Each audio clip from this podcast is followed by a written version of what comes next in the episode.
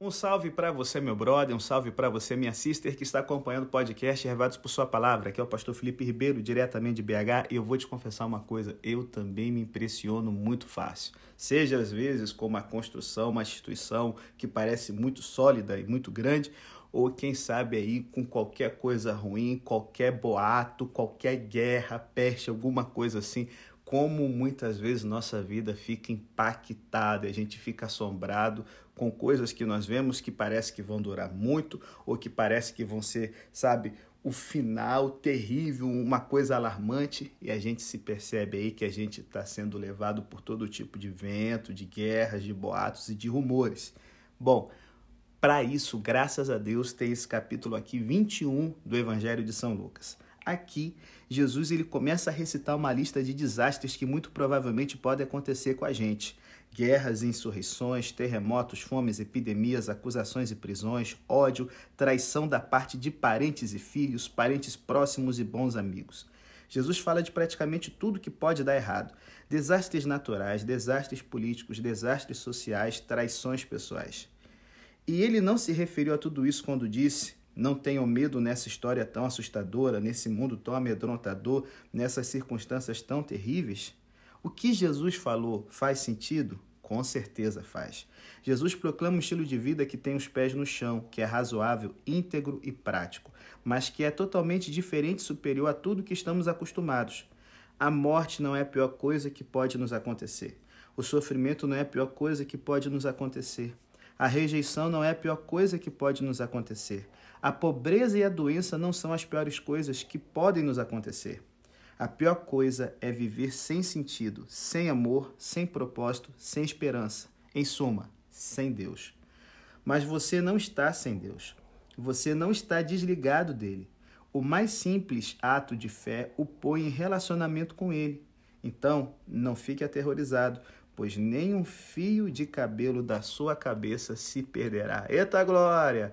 Então se liga, depois aqui da vinhetinha, nós vamos entrar aqui nos próximos blocos aqui do capítulo 21, em que vamos abordar os sinais do fim e o que Cristo quer passar para a gente hoje, olhando para o passado, com o que aconteceu com o povo de Jerusalém, e olhando agora para o futuro, o que pode acontecer com a gente. Beleza? O importante é que no presente possamos saber que a pior coisa não é a maldade do passado, que sabe que a gente às vezes fica onde está Deus ou a insegurança do futuro que a gente se pergunta, será que vamos aguentar? Mas o principal, que no hoje a gente possa viver na presença de Deus, quer na alegria, quer na tristeza. Bom, rapaziada, eu não sei você, mas tem uma coisa que me deixa xarope, é quando eu tô, às vezes, entrando na página, né, da, sei lá, UOL, G1 e BBC, é, pá, e aí, de repente, está lá aquela reportagem: asteroide passa perto da Terra. E você fica maluco, que parada é essa? E você entra ali seco de ver alguma informação, alguma coisa, né? Tipo, o dia depois da manhã, né? Ah, esses filmes loucos de fim de mundo e tal. E aí, cara, quando você vai ver o que, que significa perto, o bagulho, bicho, passou a 800 mil quilômetros de distância. Você, ah, xarope, esses caras, sensacionalista. Parece até o perto de mineiro, né? Perto de mineiro e baiano, não caia nessa. O perto desses malucos é longe pra burro, moleque. Logo ali, é pertinho, pertinho. E aí você, cara, anda 20, 30, 40 quilômetros e o bagulho não chega. Só que se liga, enquanto que o mineiro e o baiano tem um perto assim, que é meio assim, né? Um perto elástico, né? Um perto assim, uma definição muito fluida, né? De perto. Para os cientistas, realmente, cara, 800 mil quilômetros é perto. Por quê? O planeta Terra, ele tá dentro, cara, de uma espécie de barraca de tiro ao alvo, certo? É, o universo, bicho, o sistema solar ele é tão grande, ele é tão extenso que 800 mil quilômetros é uma coisa muito perto mesmo, certo? Só que, cara, Deus é tão bom que o nosso planeta ele tem tipo que um sistema de proteção, sabe? Em que quando um asteroide cai aqui, raramente você tem uma destruição tão terrível, né? A menos né, que seja aquele buracão enorme que a gente vê ali né, do México e tal, que na minha concepção, na minha concepção, eu, Felipe, certo? Eu, não estou dizendo que tem prova científica nem nada. Não me é difícil de associar esse bagulho com o dilúvio, o impacto desse pá que chegou na terra e a Bíblia fala que as águas né, do abismo jorraram, né, rachando a terra, e elas então, pá, jorram de baixo e em seguida jorram de cima. Então, um asteroide aí que tocou louco. Bom, é uma definição assim minha, não tem nada científico aí, é um pensamento, tá? É um pensamento. E aí, cara, se eu tivesse vivido na Grécia Antiga, ou em Roma, ou no Egito, ou na Judéia, em vez de estar em Belo Horizonte, no século 21, com telescópios eficazes e cientistas bem preparados e prontos para explicar tudo o que eles estão vendo, a simples visão de uma luz estranha movendo-se uma parte do céu onde não havia nada antes teria de imediato sido interpretado por mim como um sinal.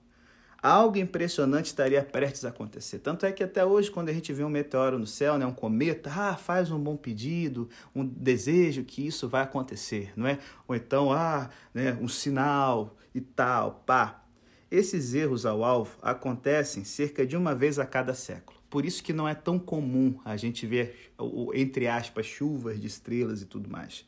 Sem dúvida, quando um asteroide acerta a Terra, algo dramático acontece, velho ele vai fazer um buraco aí de aproximadamente um quilômetro e meio de diâmetro, ele libera uma energia, cara, equivalente a várias bombas atômicas e quem tiver perto, a casa caiu. Basta ver lá Tunguska, né, na Rússia e outros exemplos aí, além do México, da Península de Yucatán que eu citei. Então, assim, para a galera, é claro, viu um asteroide no céu, um cometa, o bambu vai gemer em algum canto, certo? E na época de Jesus, Acontecimentos dramáticos inesperados no céu noturno frequentemente eram vistos como algo mais do que um simples desastre físico enquanto objetos grandes iam de contra a Terra. As pessoas olhavam para eles com cuidado porque acreditavam que eles lhe diriam algo sobre a iminente ascensão e queda de reis e impérios. E quando os discípulos de Jesus lhe perguntaram como saberiam quando haveriam os terríveis eventos sobre os quais ele estava falando, eles provavelmente tinham isso em mente é claro que Jesus queria que ele soubesse.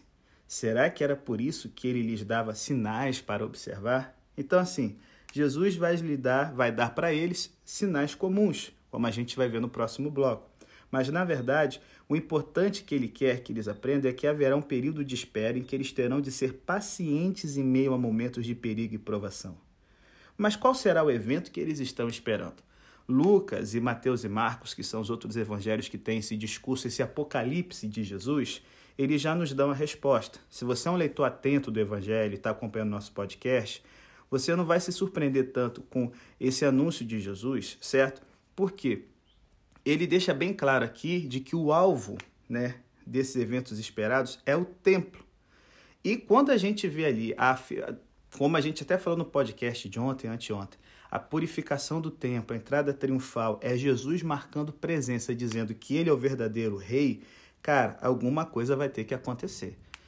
E assim, quando você olha de um lado Jesus e suas afirmações, e de outro o templo e todo o seu sistema de ritual e o seu sistema religioso, bicho, era uma afirmação audaciosa pra caramba. Por quê? Galera, o templo já estava ali, o sistema, a ideia de templo já tinha mil anos no meio dos judeus. E ela era a construção mais bela que eles poderiam imaginar, certo? Adornado e decorado graças à habilidade e ao amor de centenas de anos, e ocupando o lugar central na vida, na religião e na imaginação da nação. Era o lugar onde o pecado era perdoado, aonde a lei de Deus era preservada, aonde você poderia saber que ali o lugar mais santo da terra, a Shekinah, a glória de Deus estava presente, velho. E assim, é, é, eu comentei no podcast Deus Conosco, se você quiser maiores informações, pode ir lá que eu vou dar uma outra, um, uma outra abordagem. É, uma videira de ouro imensa, toda de ouro, com cachos de uvas e tudo mais, em cima, cara, da porta que dava no complexo mesmo, no prédio em si, para o lugar santo. É, é até interessante que né, não é à toa que Jesus ele está contando uma parábola sobre uma videira nesse lugar, porque era uma coisa assim, bateu o olho, você viu o negócio ali, certo? E agora Jesus ele vira e fala: tudo isso aqui vai ser destruído. O templo passara a representar a perversão do chamado de Israel, a qual Jesus se opôs durante o seu ministério público. Se Jesus estava certo, o templo estava errado. Se Deus quisesse justificá-lo, essa justificação teria de incluir a destruição do templo, que a partir da morte de Jesus ia ser o representante de um sistema alternativo de salvação, aonde você continuaria mantendo sacrifícios que não mais trariam a lembrança de um redentor que viria morrer no lugar dos pecadores, mas pelo contrário, seria a própria negação da morte de Cristo como Messias, certo? Então, assim, você pensar, cara, como um judeu daquela época, de que o templo ia ser destruído, isso seria uma coisa tão louca, quase tão louca, quanto um americano que está esperando, cara, a destruição da Casa Branca, do Washington Memorial e da Estátua da Liberdade. Quando isso acontecer, maluco, isso aí é o fim dos Estados Unidos. Então, quando Jesus fala uma parada dessa, os discípulos pensam: caramba, moleque, é o fim do mundo. Então, assim, a galera ficou ansiosa, porque eles esperavam o Messias, o chefe, o guerreiro, e Jesus está falando que a parada vai ser destruída? Pera aí, as profecias do Antigo Testamento não falam de as nações se reunindo em Israel e Deus ele saindo do templo e vencendo e derrotando todos eles e tudo mais? Então, assim, Jesus adverte aos discípulos que eles enfrentariam dias que claramente, sabe, é, é, seriam difíceis, porque iriam contra a, interpreta a interpretação tradicional escatológica deles tempos em que Jesus não estaria mais fisicamente com eles. Isso também dá um outro susto. Pera aí, o Senhor não é o Messias que vai aqui começar o reino? Que parada é essa? E outra, ainda assim, sozinhos e às voltas, vendo a Bíblia e, e, e com todas as suas crenças jogadas no lixo, eles tendo o papel de serem testemunhas de Jesus. Nesse período de tribulação, Jesus fala: apareceriam outras pessoas fingindo ser Jesus ou seu porta-voz e, cara, volta e meia a gente liga a TV, tá lá o maluco do Henrique Cristo. Quantas vezes a gente não vê aí uma galera trazendo uma nova interpretação profética? Tem uma galera muito chata na igreja adventista que qualquer cara é um, um, bilhete de pão que o Papa escreve, já é a conspiração, o decreto dominical e tal. Eu sou adventista há muitos anos, fui batizado em 94. Maluco, desde que eu sou criança, a galera especulando que na época do Collor o decreto dominical estava na gaveta dele. Aí Fernando Henrique na gaveta dele, o Lula comunista e a Dilma na gaveta dele, o Temer. Agora que o Bolsonaro não está na gaveta dele, né? Porque é crente e tal, para de ser inocente, irmão. Rapaz, é, é incrível isso. Então assim, é, nesse período, bicho, para piorar, sabe? O mundo ficaria agitado com guerras e revoluções ainda mais alarmantes. Imagina, num período em que você não tem rádio, televisão, telefone, jornais, internet, as pessoas ficavam sabendo dessas coisas por meio de boatos de viajantes. E elas começam agora como um telefone sem fio a passar adiante as notícias e cada um vai botando uma pitada, um toque a mais de especulação, até que tendo ficado acirrado com a divulgação um conflito entre fronteiras ele acabava se transformando em uma guerra geral. E o espirro do imperador era uma doença fatal. A gente está vendo isso nessa pandemia, velho. Cara, como o grupo de Zap, Telegram, bicho, ou coisa para fake news, desinformação. Eu já falo com vocês, por favor, parem de cair nessas tretas, nessas coisas furadas. Tá na cara que é uma mensagem falsa e a galera tá acreditando ali. Eu acho que é até pior hoje porque hoje a gente tem como saber, cara, pelo menos o básico de uma informação e a gente tá, sabe, caindo no sensacionalismo direto, velho. Então, assim, Jesus nos diz aqui que, em meio a esses momentos turbulentos, os seus seguidores seriam distinguidos como pessoas indesejáveis. Pensando no tempo dele, na queda de Jerusalém, no contexto imediato, as pessoas ainda guardariam a lembrança de Jesus como alguém que estava levando Israel para o mau caminho e é assim que ele é descrito no Talmud babilônico, por exemplo. Jesus é chamado de um mágico, um feiticeiro que foi enforcado numa árvore porque ele estava desvirtuando Israel de guardar a lei. É malandragem. E aí você pagando aí para o judaísmo e tal, Talmud, temos que voltar, cabala, para de ser trouxa, pô. Jesus era lembrado pelos judeus ainda como alguém, cara, que tinha uma conversa perigosa sobre um reino de Deus e sobre paz e graça para todos. Ou não, tem que marretar a cabeça dos romanos, irmão. Então, quando a situação ficasse difícil, em Israel e nas comunidades judaicas espalhadas pelo mundo, aqueles que fossem conhecidos como povo de Jesus estariam na linha de fogo. e muito em breve comunidades não judaicas seguiriam o exemplo deles. Famílias seriam divididas, às vezes seria como se os cristãos fossem os culpados por tudo, aqueles que todos adoravam odiar. E se em alguma ocasião eles precisariam de paciência, ah, meu irmão, seria nesse período aí. Entretanto, Jesus promete dar-lhes o que precisarem durante esse momento de espera: palavras e sabedoria. Ou, oh, pera aí, não, a gente quer uma arma e uma bazuca. Que parada é essa? Sim, essa promessa não deveria, naturalmente, ser considerada uma licença para ignorar o esforço necessário para o ensino cristão regular. Ela se refere aos momentos em que as pessoas forem acusadas por causa da sua lealdade a Jesus. A história da primeira geração do cristianismo, o momento entre a ressurreição de Jesus e a queda do templo de Jerusalém no ano 70, confirma essas profecias. E confirma que tudo isso aqui aconteceu no período deles, velho muitos cristãos primitivos testemunharam o que Jesus estava aqui dizendo, e isso fez com que isso desse força para que eles pudessem enfrentar a perseguição, a morte, e que quando fossem interrogados por sua fé, eles soubessem as palavras certas que deveriam ser ditas. Só que essa passagem aqui, embora seja vital em sua referência específica, essa primeira geração, tem muita coisa a dizer a nós nós que vivemos hoje, milhares, dois mil anos depois, onde quer que os cristãos estejam, eles vão encontrar perseguição por causa da sua fé. E, lamentavelmente, gente, isso ainda é comum em muitas partes do mundo, como no Irã, onde nós temos pessoas, pastores e, e gente comum, padres, presos pelo regime islâmico por causa da sua fé em Jesus, como a gente vê no Iraque, na Síria, o ISIS decepando a cabeça de cristãos, certo? Como a gente vê na Coreia do Norte, um regime comunista satânico, cara, em que a pessoa toma uma bala na cabeça se uma Bíblia for achada na casa dela. Ou a China hoje, entendeu? Que muitas vezes tem uma galera passando pano pro que acontece lá, mas a China hoje você tem campos de concentração, maluco, onde os dissidentes do regime são colocados, isso já de décadas. Hoje eles estão perseguindo minorias muçulmanas, mas você tem uma quantidade enorme de cristãos tomando na cabeça também. Então estou falando um pouco aqui de uma parte do mundo só, certo?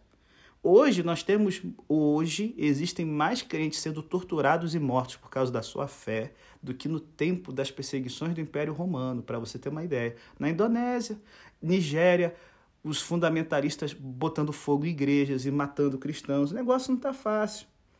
Então, assim, essa galera que está passando por isso não precisa somente das orações e do apoio de seus irmãos cristãos que vivem em lugares mais favoráveis, como a gente no Brasil, você que está me ouvindo que mora nos Estados Unidos, na Europa e tudo mais. Eles precisam do consolo e do encorajamento dessas palavras. Não se deixem enganar sabe? Vocês vão ter na perseguição uma oportunidade de contar a versão da história da perspectiva de Cristo. Eu lhes darei sabedoria, a promessa de Jesus, e é por meio da paciência que vocês permanecerão vivos. Estas ainda são promessas preciosas que devem ser aprendidas de antemão e abraçadas, gente, no momento da necessidade. Então, se liga, perseguição é real, com certeza, só que ele prometeu estar com a gente dentro da fornalha. Às vezes a gente sai vivo, outras vezes, se a gente morrer, como Paulo dizia, viver é Cristo, morrer é lucro. Por quê? Nesse momento, ninguém pode mais tirar a sua salvação. Então agora a gente está aqui na metade final do nosso podcast e a gente vai trabalhar um pouquinho aqui sobre a aflição de Jerusalém sendo prenunciada, né? E para a gente agora ficar atento a partir disso sobre a vinda de Jesus. É, eu, eu, esses dias estive no JA com a galera aí de Jardim Teresópolis e, e, é uma dinâmica que eu já fiz também, já vi várias vezes, em que você é chamado lá na frente e fala, ó, você vai contar a história, era o dia dos namorados, né? E aí tava lá o nosso distrital Alex, falou, ó, vocês vão contar aqui a história de como vocês se conheceram. Tinha uns casais na frente e aí você tem um saco na mão do apresentador e fala: Vamos lá, comece a contar a sua história, mas conforme eu for tirando aqui alguns objetos, vocês têm que inserir. E aí os camaradinhas estão lá contando a história de como conheceram a amada, e aí sai um celular, e aí sai um chinelo, e aí sai um, um, uma fruta, um chocolate. Já, já fizeram essa dinâmica? E aí os objetos vão saindo e você tem que ir incluindo isso, usando sua imaginação, certo? Para que você possa atender às exigências da dinâmica e a história ainda tem que fazer sentido.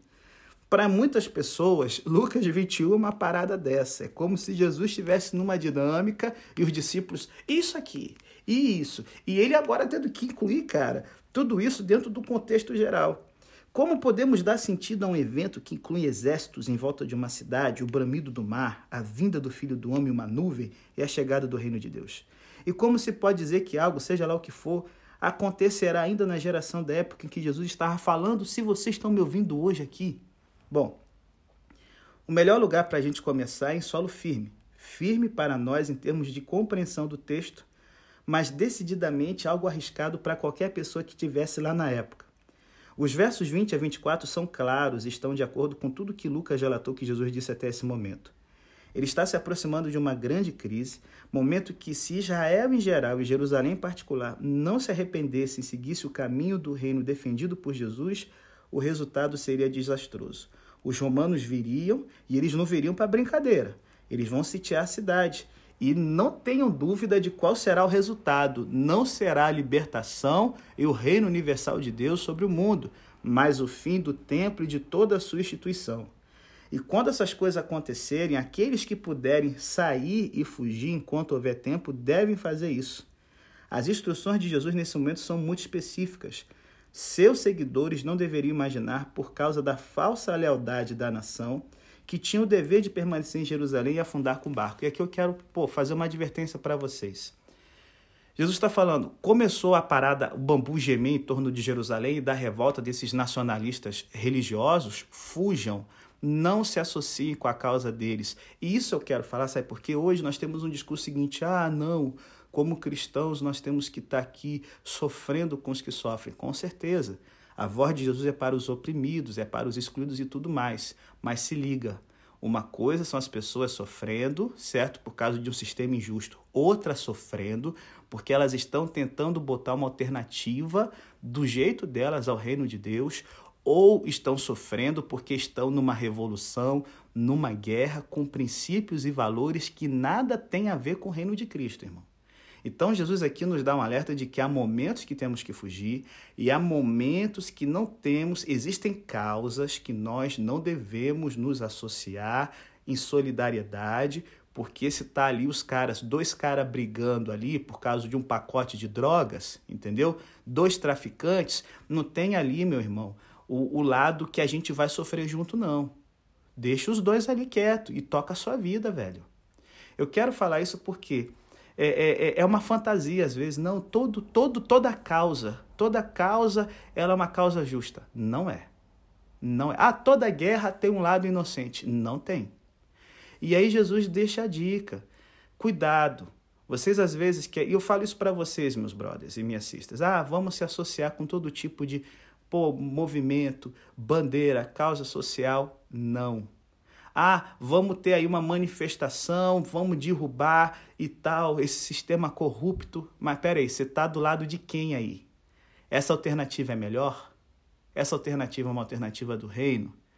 Fique esperto, malandragem, principalmente quando a gente vê aqui a perspectiva do que virou o templo.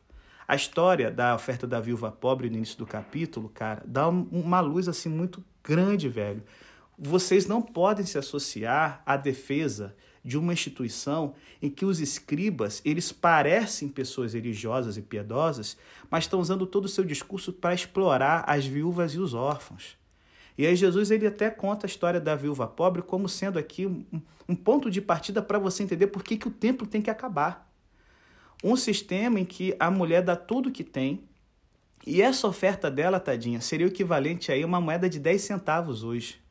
Isso é se perder, cara, em toda a grana que estava entrando e que estava sendo malversada pelos administradores do templo. Eu sei que hoje, pensando em igrejas, ah, pastor, eu não vou dizimar, eu não vou ofertar, porque fazer isso é manter uma instituição injusta. Para de ser é, é, avarento e usando sua picaretagem, sua avareza, com um pseudo discurso de justiça social. Você não quer dizimar, ofertar, porque você é muquirana. É um, é um ídolo no seu coração o dinheiro.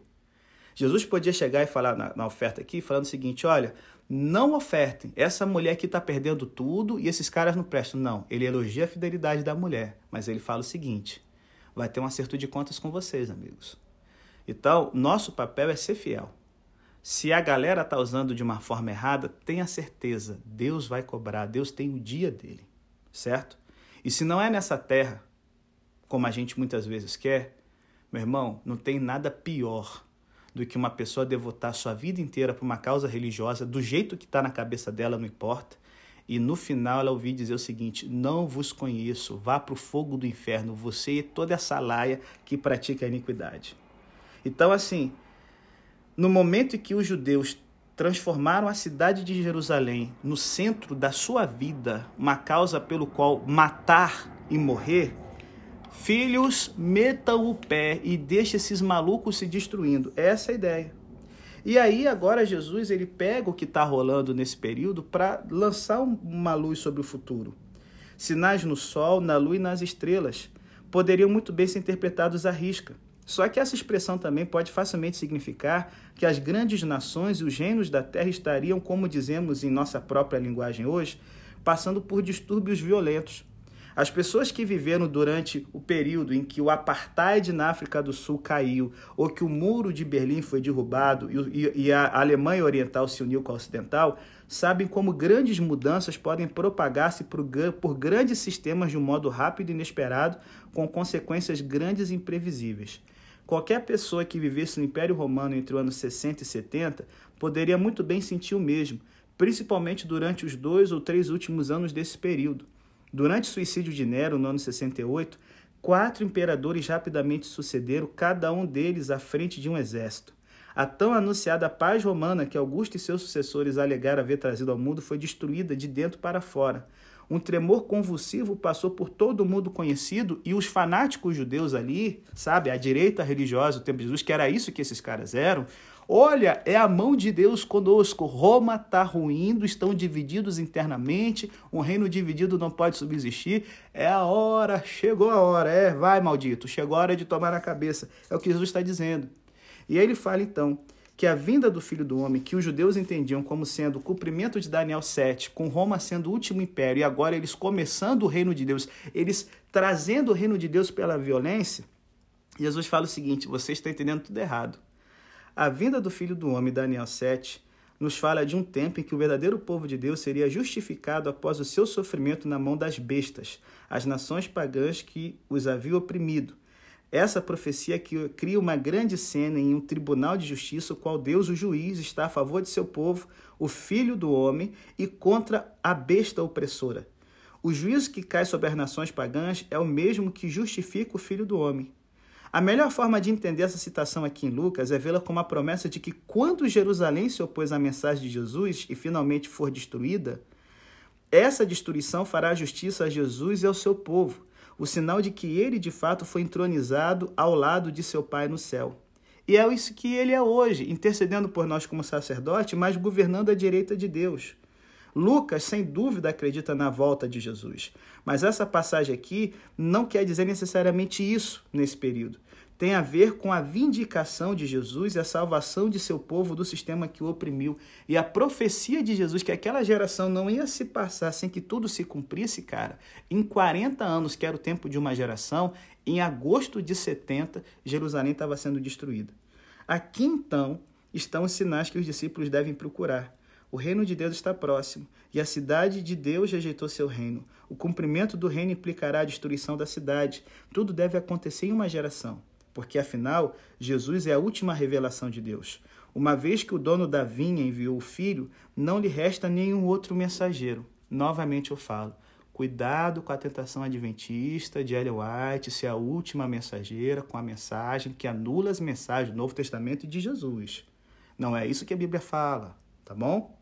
Então, assim, nós, leitores cristãos, intrigados com essa passagem quase dois mil anos depois, muitas vezes ficamos confusos sem saber o que, que isso quer dizer.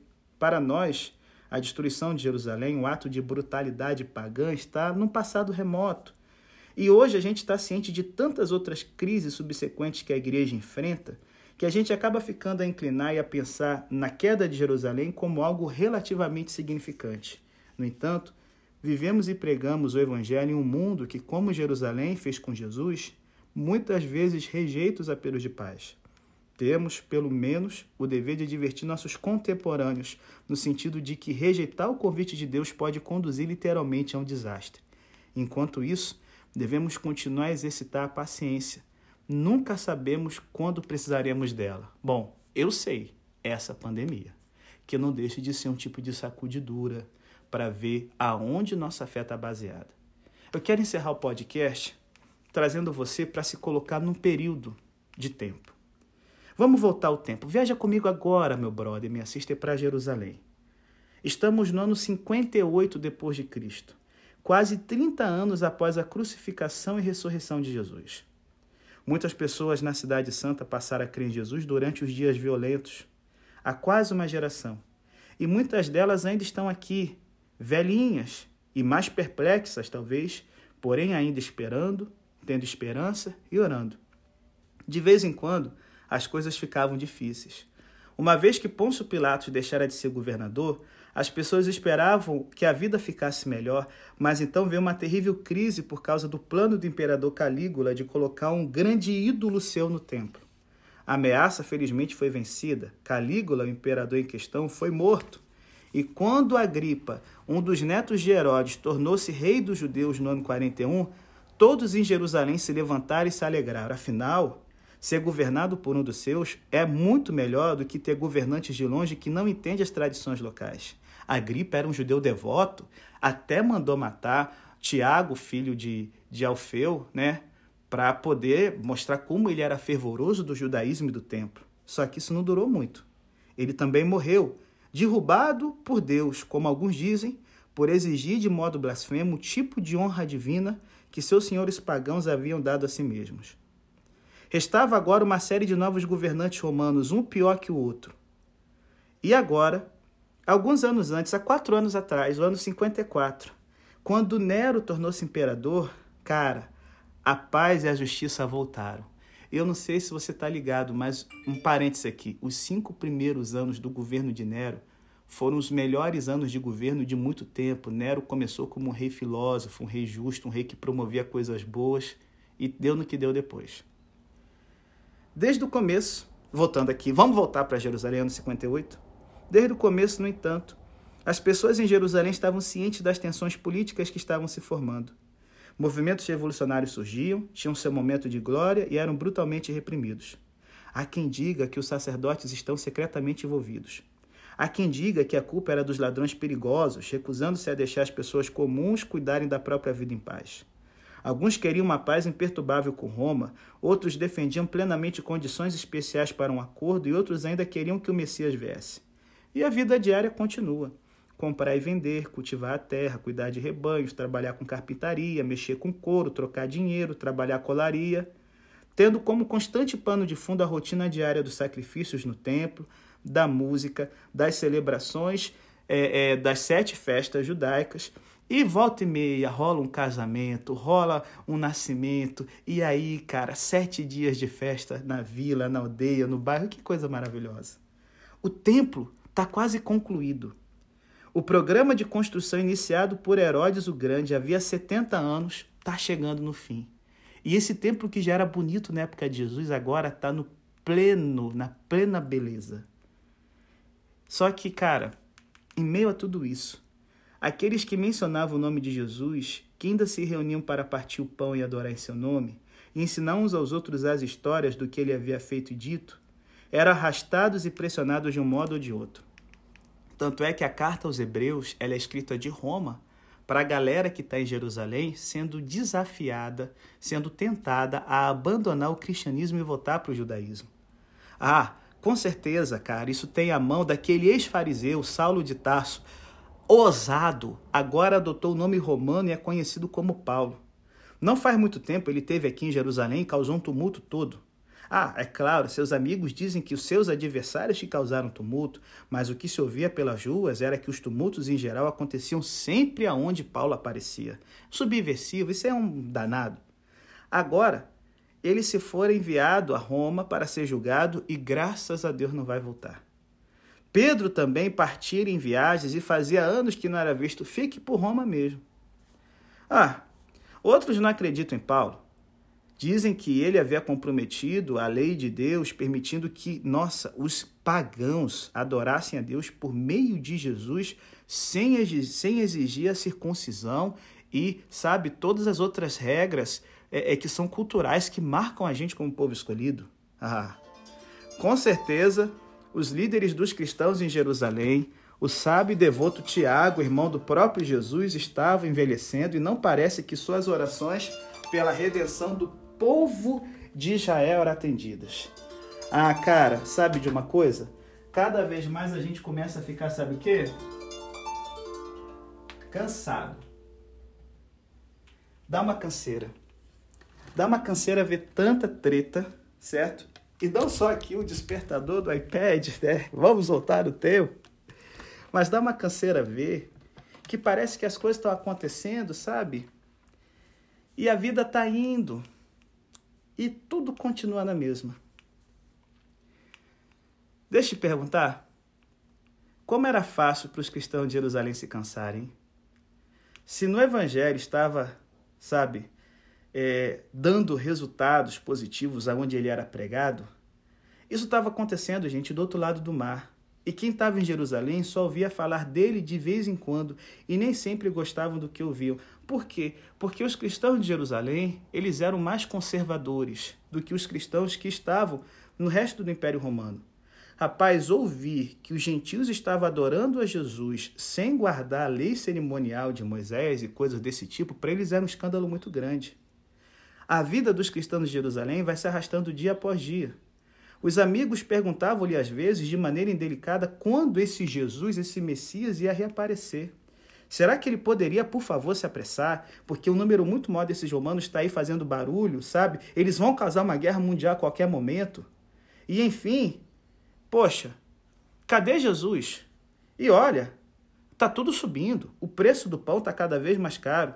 E se Jesus realmente é o Messias, por que, que nada melhorou desde que ele foi embora? Quem sabe começar uma guerra não seja bom, porque se há uma promessa de que Deus vai vir para poder ajudar seu povo, se a gente começar uma guerra aqui contra Roma, vai apressar a volta de Jesus, velho. Ou faz todo sentido. Aí eu posso até estar junto contigo no cristianismo. Vamos tocar o louco, vamos expulsar os romanos e com certeza Jesus não vai deixar seu povo sofrer ser destruído.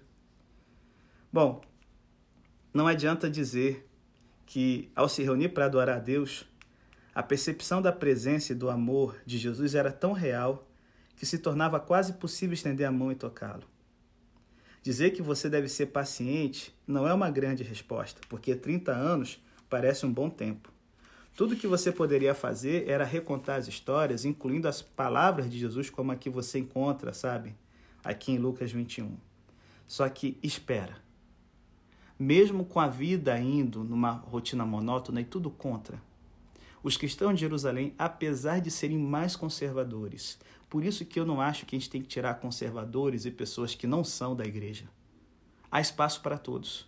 A despeito do seu conservadorismo, essa galera continua mantendo, cara, mantendo a chama de Jesus, a mensagem, a certeza de que Ele é Senhor e de que Ele estaria com eles, se mantiveram fiéis. E sabe, quando as coisas começaram a acontecer, eles estiveram atentos para, sabe, fugir na hora que tinham que fugir. Esse ano que eu estou descrevendo seria o ano 58.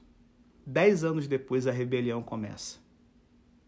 Mas, embora eles não tivessem, sabe, a mente mais aberta, ou quem sabe não fossem tão intelectuais como a gente, eles entenderam que em momentos difíceis não temos que pedir mais fé para Deus, temos que ser obedientes. Eles não ficaram, sabe, pensando que era o momento de sofrer junto com os nacionalistas. De que talvez se fizessem isso, eles iam apressar a volta de Jesus. Eles meteram o pé. Eles entenderam que agora era o momento de, pela oração, pedir forças para enfrentar o que viria à frente. Porque chegou o momento do filho do homem ser vindicado. E quando ele for, você desejará estar de pé. Agora viaje comigo, sabe, para Belo Horizonte. Vamos voltar para o futuro. Belo Horizonte, Rio de Janeiro, Washington, Manchester, Salvador. Estamos no século 21. Você sai da igreja no sábado de manhã e sabe, às vezes pode ser uma igrejinha super conservadora ou uma igrejinha com louvor super moderno e mais para frente. E quando você está voltando para casa, cara, lá está o mundo cuidando da vida ou talvez dos seus próprios deleites. Seus amigos acham que você é estranho por ainda ir à igreja e no sábado. Todos sabem que o cristianismo está ultrapassado, refutado, é enfadonho e irrelevante. O que você precisa é de mais sexo, mais festas, mais drogas, mais baladas, ganhar mais dinheiro, mais revolução. Enfim, a igreja não fez algumas maldades terríveis na época dela? Não é uma instituição que não dialoga, que não se comunica, ultrapassada? E a Inquisição, todo mundo gosta de dizer isso, né? E as cruzadas? Quem precisa do cristianismo agora que temos computadores e viajamos para o espaço e com todos os avanços da ciência, incluindo desde da eletricidade até a medicina moderna? E enfim, as pessoas dizem para você: se seu Jesus é tão especial, por que o mundo ainda está imerso nesse caos? Eles não querem saber se escravos foram libertados por causa do impacto da mensagem de Jesus, se a educação melhorou, se crianças agora não são mais colocadas para serem mortas dentro de um vaso de barro, se hospitais foram construídos, sabe? Sem dúvida, não querem saber sobre vidas transformadas todos os dias pelo Evangelho. Querem sobrecarregar você com os cuidados dessa vida. E como advertiu Jesus com a libertinagem e a bebedeira, literais e metafóricas. Querem fazê-lo se cansar, fazê-lo pensar que você é estranho e idiota. Por que estudar um livro antigo, perguntam, que nunca fez bem a ninguém? A resposta é a mesma para nós como foi para os cristãos de Jerusalém quase uma geração depois de Jesus. Esteja atento. Foi isso que nos falaram para esperar. A chave é ter paciência. Ore pedindo força para continuar de pé. Haverá momentos em que seus olhos começarão a fechar por causa do cansaço espiritual, mental, emocional e físico, em que você terá de abri-los. Eis o que significa. Não é uma batalha emocionante, cheia de adrenalina e com bandeiras agitadas ao ar, mas o ritmo constante de oração, esperança, escrituras, rituais como batismo, santa ceia, adoração pública e testemunho dia após dia e semana após semana. É isso que importa. Por isso a paciência é fruto do espírito. Leia a história de novo. Lembre-se do que Jesus disse e fique atento, porque o que perseverar até o fim é esse que será salvo.